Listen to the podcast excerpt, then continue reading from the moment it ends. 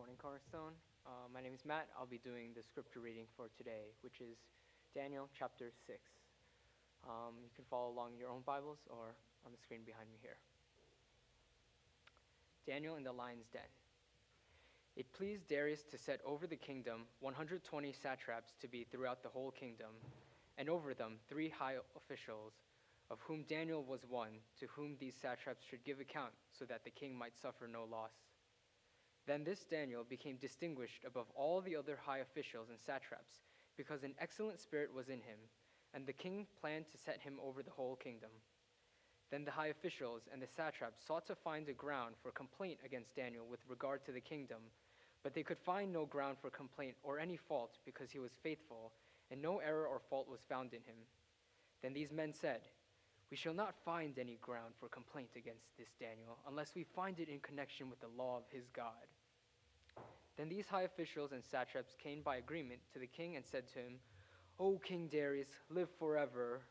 All the high officials of the kingdom, the prefects and the satraps, the counselors and the governors are agreed that the king should establish an ordinance and enforce an injunction that whoever makes petition to any god or man for 30 days, except you, O king, shall be cast into the den of lions.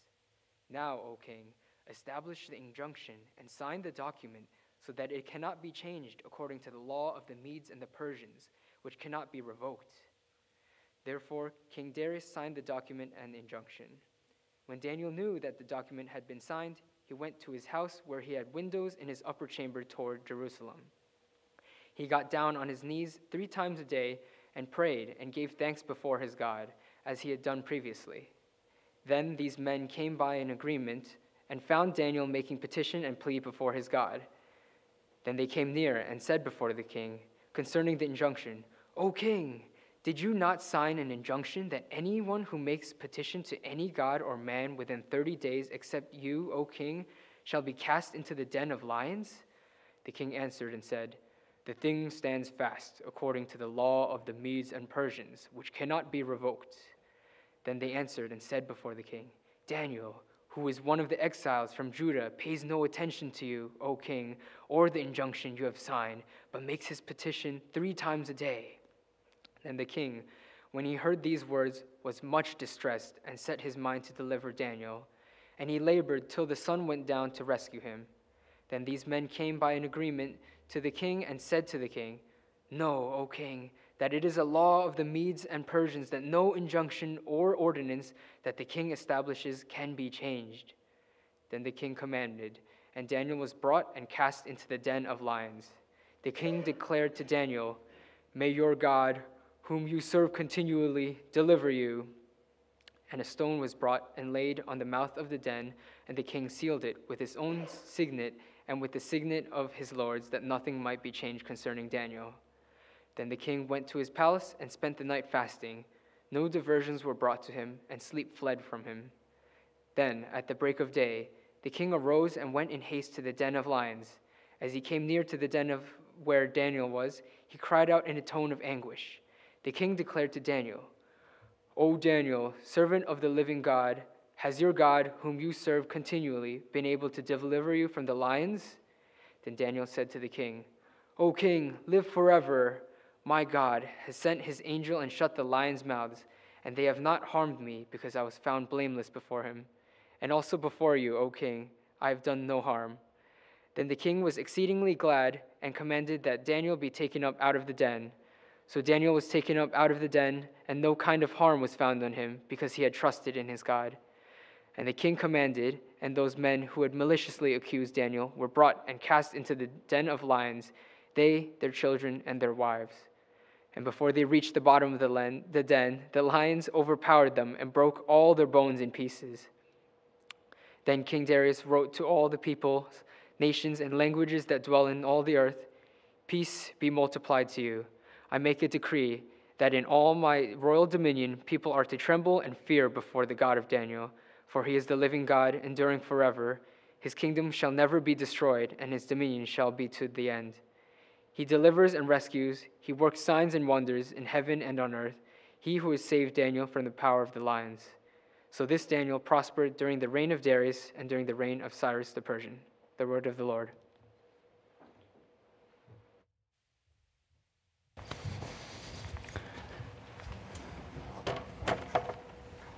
Another amazing rescue story. Yeah, it's chilly in here, huh? Decided I'm going to just keep my coat on that's okay. Well, even if it's not okay, I'm going to still keep my coat on. Because I see a lot of you have your coats on too. Yeah. Well, as we've seen, and we've been going through the book of Daniel, that there's this way that God shows up and rescues his faithful followers time and time again. But why does he do this? It's not only just to rescue them, but it is to show his glory to the powerful kings of the, the empire. First, the Babylonian Empire with King Nebuchadnezzar, and then Belteshazzar, his uh, son, or at least his relative, and then now with Darius, we see. And so God is showing that he is king, he is able to do whatever he wants as the ruler of this universe, and his glory is convinced to these rulers. So we see another statement written to the empire saying, hey, this is a God who can deliver. So don't speak out against him. Otherwise, it's not going to go well for you.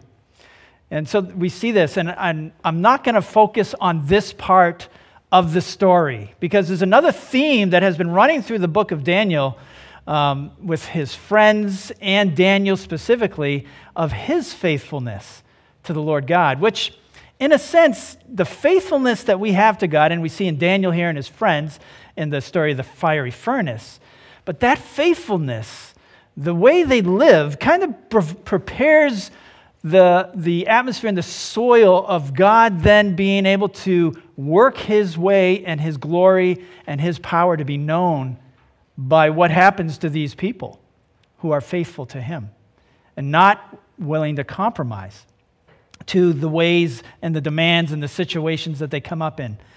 Because, especially in Daniel's life, we see faithfulness in this chapter 6. Because it seems here that Daniel's habit of praying really got him into trouble this time. Right? If he just did not pray when he, or at least closed the windows, so they can't see him, you know, because he opened the windows and then kneel down.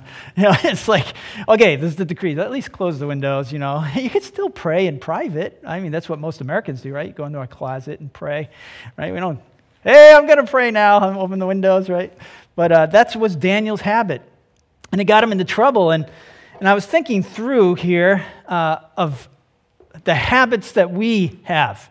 Some habits are healthy habits, and some are not so healthy habits, right? I, am if you're like me, you have some unhealthy habits. But uh, habits like washing hands, which is the pandemic really instilled that in us, right? To wash our hands when we come back from outside, before we eat, uh, basically we're washing our hands all the time or sanitizing them.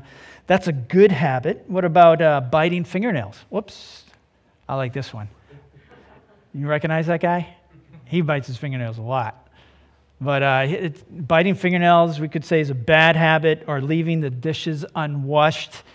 I'd say that's a bad habit. Uh, munching on snacks late at night, uh, that could be considered a bad habit, or, or yelling at our kids. That is not healthy. Uh, cleaning the bathroom is a good habit, though I'm never this happy when I'm doing that ch- chore. Uh, washing our clothes, we could go on and on about different habits or chores, we say. But a chore is really a habit that we may not really want to do because we add the chore to it. It's like a thing we got to do. But the reason for these habits, we form habits, is really because of a need. We form a habit in our life because of a need. Now, it may be a perceived need, not a real need, or a real need that we have.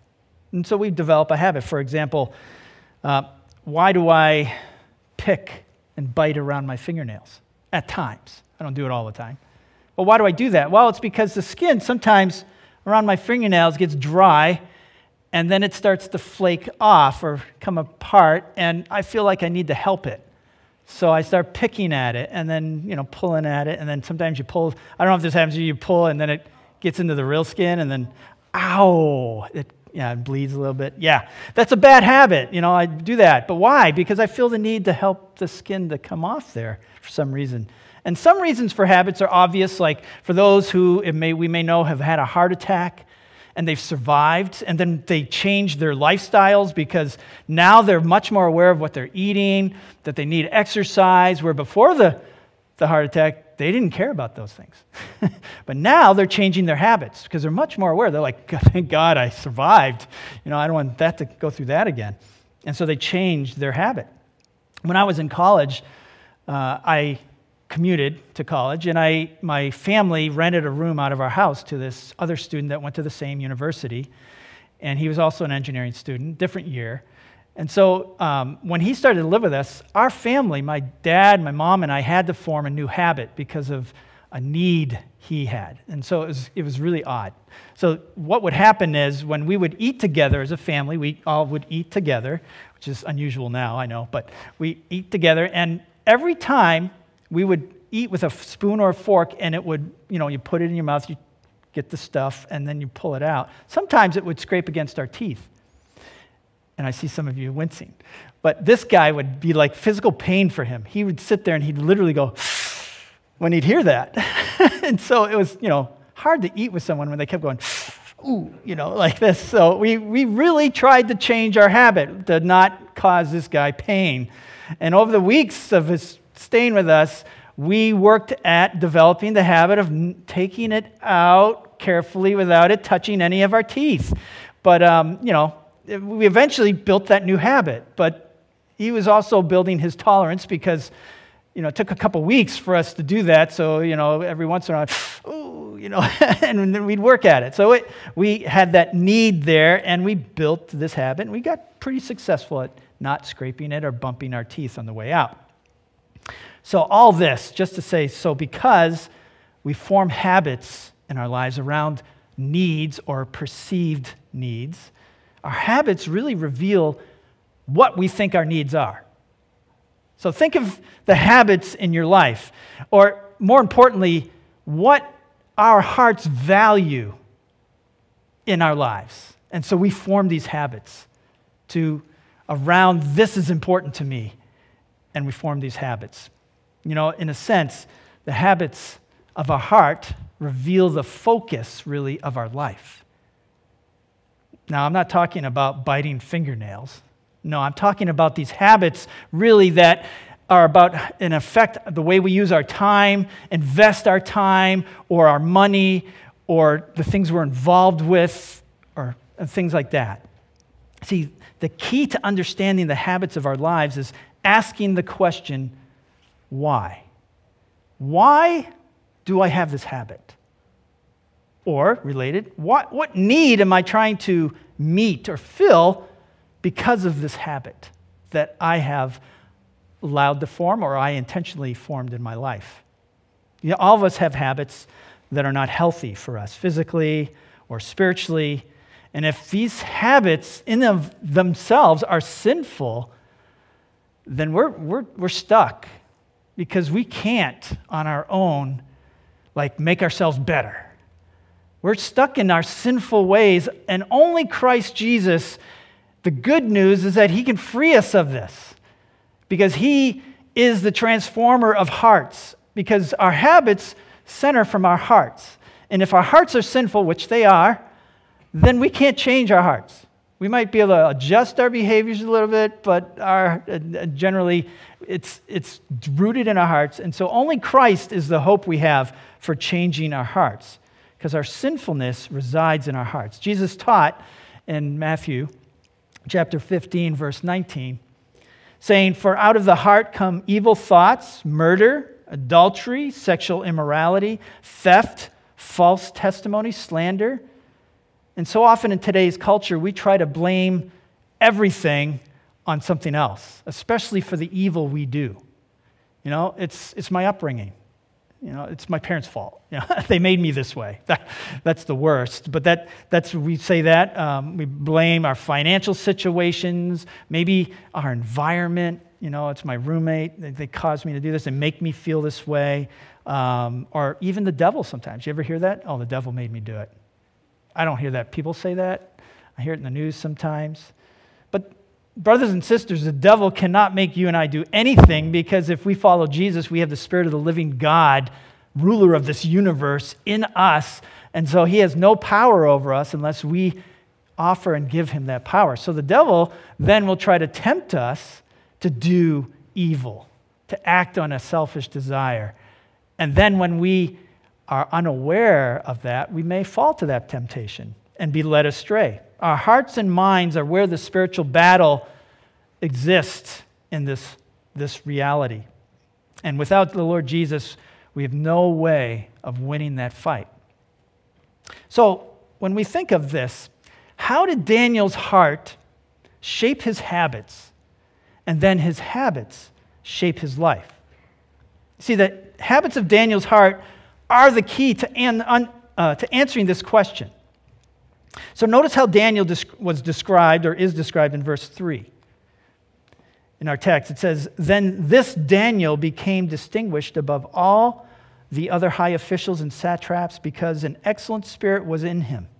And the king planned to set him over the whole kingdom. Notice this word here excellent spirit within him. Daniel had distinguished himself because of this excellent spirit that was within him as compared to the other high officials. This excellent attitude of heart was due to his faithfulness to the Lord God. We see this in chapter 1, right? Immediately when they were there and they were being trained, they set themselves apart. He said, No, I, could we not eat this food? You know, in a sense, they were already, Daniel and his friends were, had this excellent attitude of following and being faithful to the Lord God. And the other leaders were greatly jealous of Daniel because of this excellent spirit that was in him and the results that it did for him. So look at, remember what verse 4 says. Then the high officials and the satraps sought to find a ground for complaint against Daniel with regard to the kingdom. But they could not, they could find no ground for complaint or any fault because he was faithful. Now, this is referring to faithful to the kingdom, the Persian Empire, and no error or fault was found in him. You know, I think about this.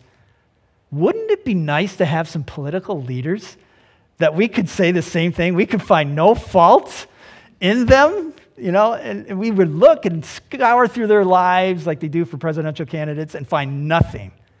Just faithfulness, you know, trustworthiness. I mean, this is because Daniel had integrity. And this flows from his life habits and his faithfulness to God. Integrity, what does that mean? Well, in one sense, it means an adherence to a moral principle or ethical standard. Um, so, therefore, a moral character, a soundness of character. But also, even more so, integrity is like the quality of being whole, undivided. So, practically, that means a person of integrity means that they are the same here in our community at church they're the same if we saw them at school. They're the same if they're playing video games. They're the same if they're at work. They're the same if they're at home with their family. They're the same person. They're a person of integrity. All the pieces of their lives, they're the same. They're what you see is what you get. That's a person of integrity. There's no deception. There's no pretending in any shape, way, or form. It's because they are a person of integrity. They're together, they're whole, they're united. They're not dichotomized, we say. They're, you know, I'm one way at work because I have to be that way at work, but then I'm another way at church because, you know, you can't be that way at church because nobody'd like you at church if you were that way, you know, and, and things like that. That's not integrity. Daniel's integrity sprang from his trust in the Lord God. And Daniel was the greatest example of integrity because even the enemies scoured through his life looking for something to point at and they couldn't find it. You know, Daniel's integrity was from the Lord God. Now, if someone were to investigate your life, in my life, would they say we're a person of integrity or not? In every sphere of our culture business, government, education, sports, religion we are in an integrity crisis. And the problem is, what's most concerning about this crisis is that the lack of integrity is no longer a surprise to us. Actually, we, ins- we expect it, that it'd be a lack of integrity. We are used to it, meaning we've become callous to this expectation, like, yeah, it's just the way things are, you know. Um, it seems that we expect that our politicians will not act according to what is right or what's best, but what will get them reelected.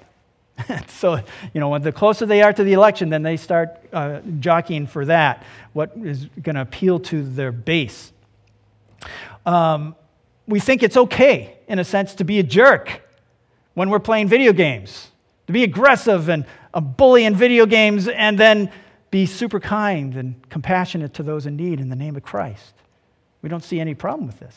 It's okay, because that's just the way it is, right? Um, we think it's okay to be a bully and aggressive and almost um, trod over people at work because we got to get things done. We got to meet the deadline or do the proposal on time. But then at church, we're kind and we're considerate and compassionate, and we think it's okay. It's just, we're not the same person. We think it's okay to be a follower of Christ, and yet we continually to just disobey him and say uh, having sex outside of the marriage covenant. It's just, it's okay. We, we, we become to thinking that this in this dichotomized way in our minds, and that is a sign of a lack of integrity because we're not integrated in our lives. We think it's not a problem, and this is very sad if we think this way. You know, there's a story of about a pastor who preached a sermon on honesty one morning. And then the following morning, he was going to go to his office. So he took the bus, and this is when they had cash and change. And so he paid the bus fare. And the, the bus driver gave him some change, but he gave him way too much change. And he didn't know it until he sat down. And he was looking through his change, and he's like, oh, I got way too much change. I mean, I, significantly, like gave me the wrong, do- uh, wrong bill. Instead of a one, he gave me a 10.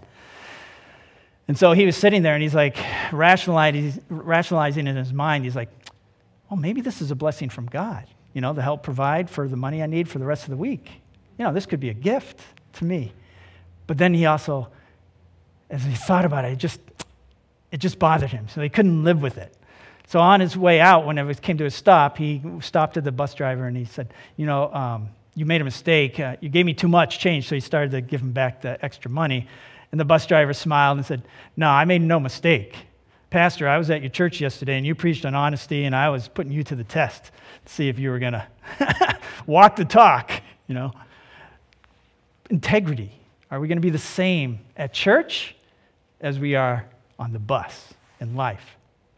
Do the habits of our hearts reveal that we are people of integrity or just the opposite?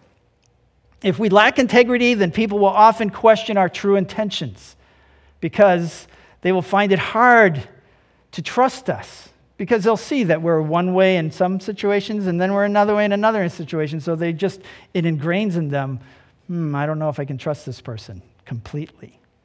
But this was not the problem of Daniel at all. Even his enemies could not say that they couldn't trust him because they knew if they were going to get him, they had to do something against his faithfulness to his Lord God.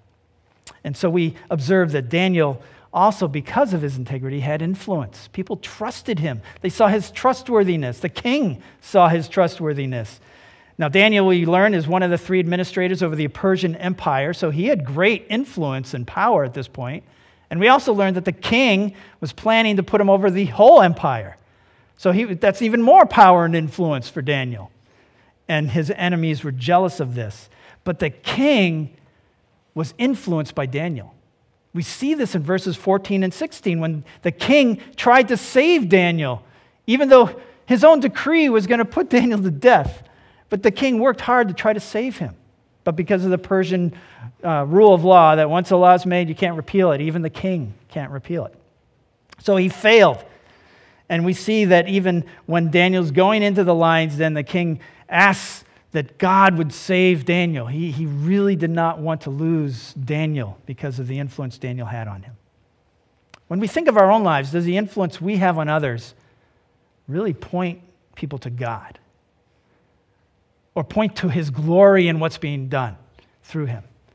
Or does it really just point to ourselves and the glory of ourselves? What, what does the influence we have? do we even have influence over people? You know, the Lord God had honored Daniel because his heart had worshiped him alone and no other gods, and he was faithful to that, even in a, a pagan society like Babylon and then Persia, where they worshiped multiple gods. And we see this especially in his habit of prayer, because Daniel was a person of discipline, we could say. Now, this is so important to understand in the context of today's message, because discipline is just another name for an intentional habit that we form. It's an intentional habit. Discipline is another name for an intentional habit. Verse 10 of our text says When Daniel knew that the document had been signed, so this is the decree of the king, he went to his house where he had windows in his upper chamber open toward Jerusalem. And he got down on his knees three times a day and prayed and gave thanks before his God as he had done previously. Anybody who knew Daniel knew that he'd pray three times a day because one, he did it in front of his open window. but two, if I'm sure he'd be in charge, he would schedule his day around these times of prayer because he knew he was totally dependent on the Lord God.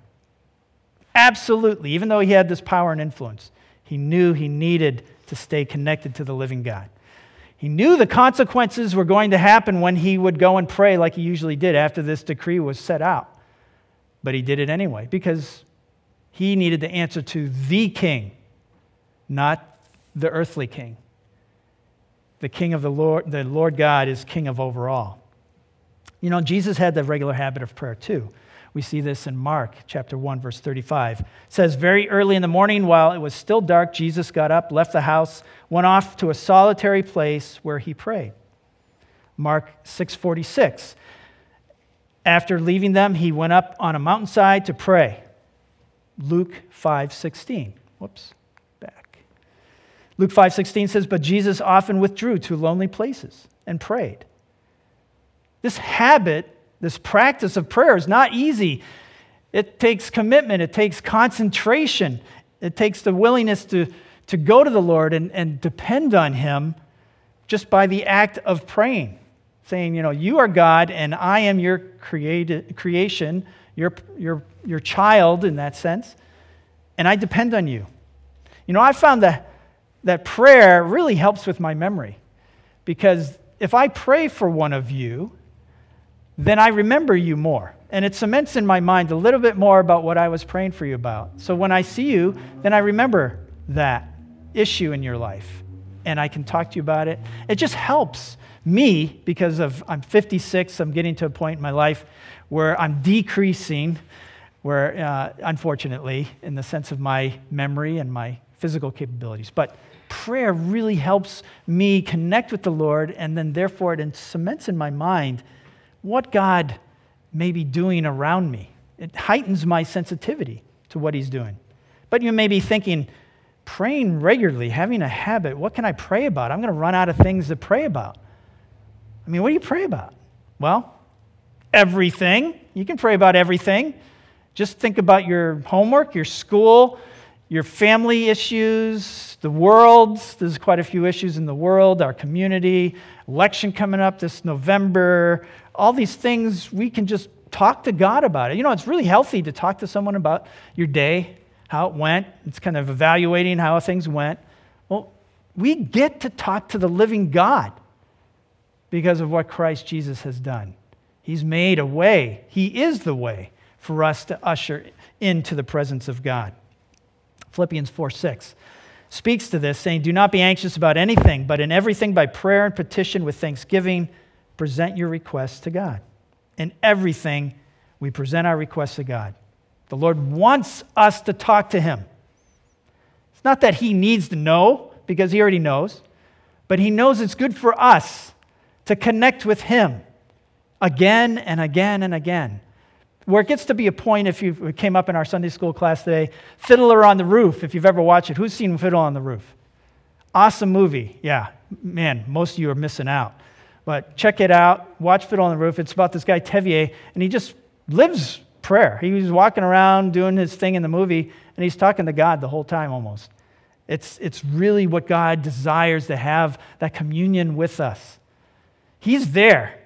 But as someone said, we're, we're just an arm length away from God. It's how far we push him away. You know, it's, it's really up to us to connect with him because he's already made a possibility for him to connect with us through Christ Jesus. And this becomes more a habit of our heart than the more the Lord becomes the focus of our life. Because then the habits of the heart reveal the focus of our life. You know, we've lost our passion for a deep relationship with God. We spend our time and energy running around, doing this, doing everything, but investing time alone with the Lord. and these are the upcoming announcements. We'd like to hear a good sermon on the Word of God, hopefully, but it's really hard for us to regularly feed on the Word of God throughout the week. Just having a regular habit of ingesting the Word of God. This is the air I breathe, right? Living in His presence. The food we eat is the Word of God every day. You know, it only takes 30 seconds, which is the same amount of time to put on our shoes, to just read one verse from the Bible every day. And you could use a, Bible app, Bible reading app like YouVersion. And for example, this last Thursday's verse of the day was uh, let's go back. I'm stuck. It's not working. It was Colossians 3:16 and it said this, "Let the message about Christ in all its richness fill your lives. Teach and counsel each other with all the wisdom he gives. Sing psalms and hymns and spiritual songs to God with thankful hearts." And you just read that. I don't even think that took 30 seconds. The same amount of time put on our shoes. If you just did that every day, it would help cement a truth of the Word of God in our minds and our hearts for the day if we did it in the morning before we started. Or do it at night when we go to sleep. We go meditating on that. In just one minute every day, we could actually read it and then write that verse out. Just write it out, which is, involves another sense, right? Touch. And so it might cement it more in our hearts and minds. Just one minute every day. Build a habit. And then there's a handful of us in Cornerstone that read a chapter every day through a Bible reading schedule. And if you want and you're interested in that, that takes like maybe more than a minute, maybe a few minutes every day to read the Word of God. Just what habits are we forming? What discipline are we building in our lives? It shows where our hearts are really focused.